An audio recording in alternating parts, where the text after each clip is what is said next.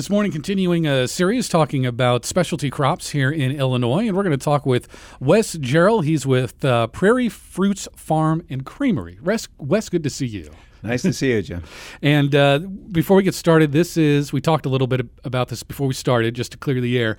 Not Prairie Farms, where the kids go and get ice cream. This is an entirely different operation. Kids can go and get ice, get gelato, goat milk gelato at our farms. Okay, okay, but this is not Prairie But Farms. not Prairie Farms. All right, so let's let's just start into uh, you know Prairie Fruits. Uh, uh, how did this place come about? What's your history with it? Uh, we moved here in 2003 to be at the university. We Mm-hmm. bought seven acres, a log house, and a 5,000 square foot pole barn. Mm-hmm. Um, the first year we planted buckwheat. The second year we um, planted an orchard.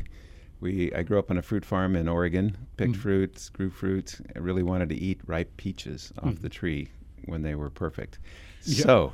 Uh, that's why we planted a lot of peaches, apples, pears.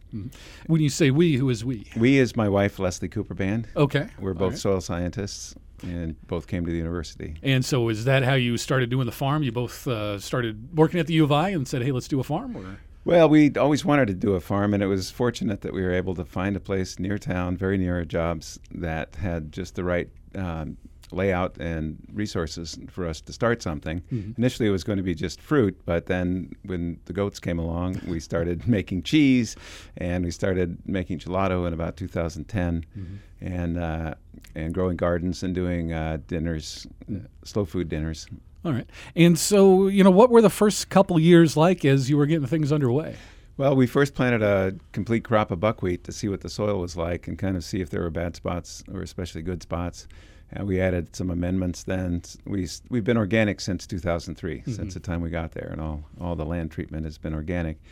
So we wanted to get that in place. And then the second year, we dug holes and planted about 350 fruit trees, a little over two acres of um, trees and uh, started feeling our way through the goat world. And uh, then we bought a few goats, and it, that took off from there. What made you want to bring goats on uh, on the farm? We were uh, most recently from Madison, and we got to know a couple of really ni- really good goat um, farmstead creameries, uh, small scale, produced fantastic cheese, treated their goats really well. And we thought, well, we've got some space, we have buildings, we have some land for pasture. Why don't we see what we can do? We're talking with Wes Jarrell. He's with Prairie Fruits Farm and Creamery. And uh, so you've got the goats, you've got the fruit trees. And uh, how else has the farm evolved over the years? I think the biggest evolution was the discovery of all the other farms that are producing fantastic products and in the east central Illinois area. Do you have a lot of interaction with those other farmers? We work a lot with other farmers. Um, uh, the uh, Chris and Marty Travis and Chris Travis helped us a great deal to get going. Uh, especially John Chernus and Michelle Wander at Blue Moon Farm were extremely helpful and really got our feet on the ground. And uh, my wife's from Boston.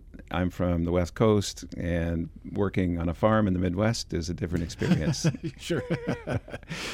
As we found out this spring, obviously.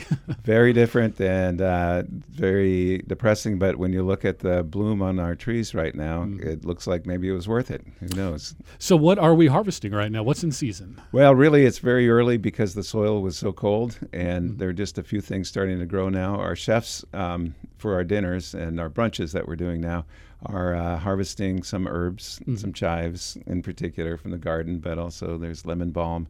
We made our first mint gelato uh, this week.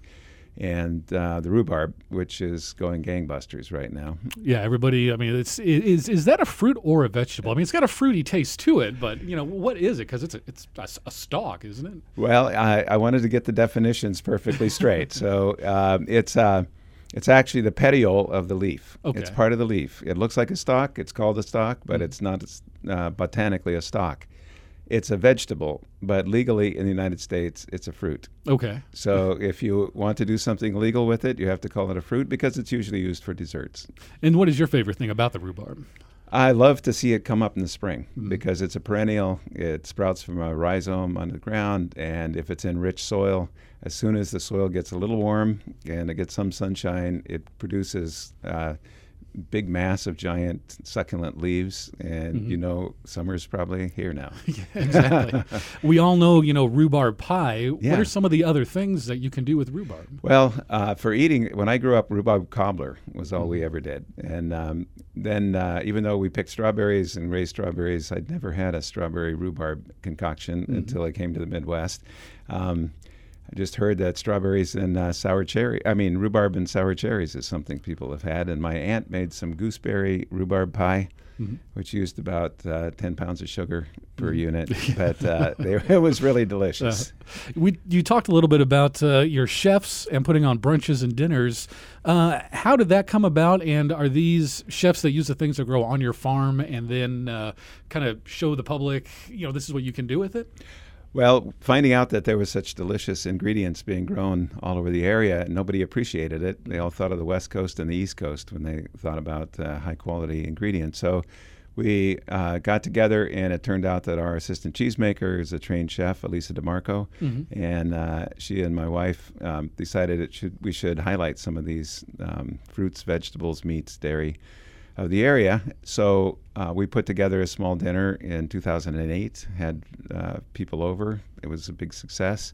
Uh, we corrected a few things, but uh, and from that time, we usually invite farmers to come who have a special product that's in the dinner, so they get to talk to their customers directly, and uh, the customers get to ask these farmers questions about how they raise the animals or how they grow the crops, and it makes. Um, uh, for an interaction that is really hard to come by these days. And f- as far as customers go, are these general public? Are these restaurant owners? You know, who, who comes who comes to these? Well, usually it's um, uh, general public, but we also uh, do a lot of special, more and more special events, scheduled events for university, for businesses, and uh, schools. We um, also sell to restaurants in Chicago and uh, uh, sometimes on the East Coast and West Coast, um, and but mostly regionally.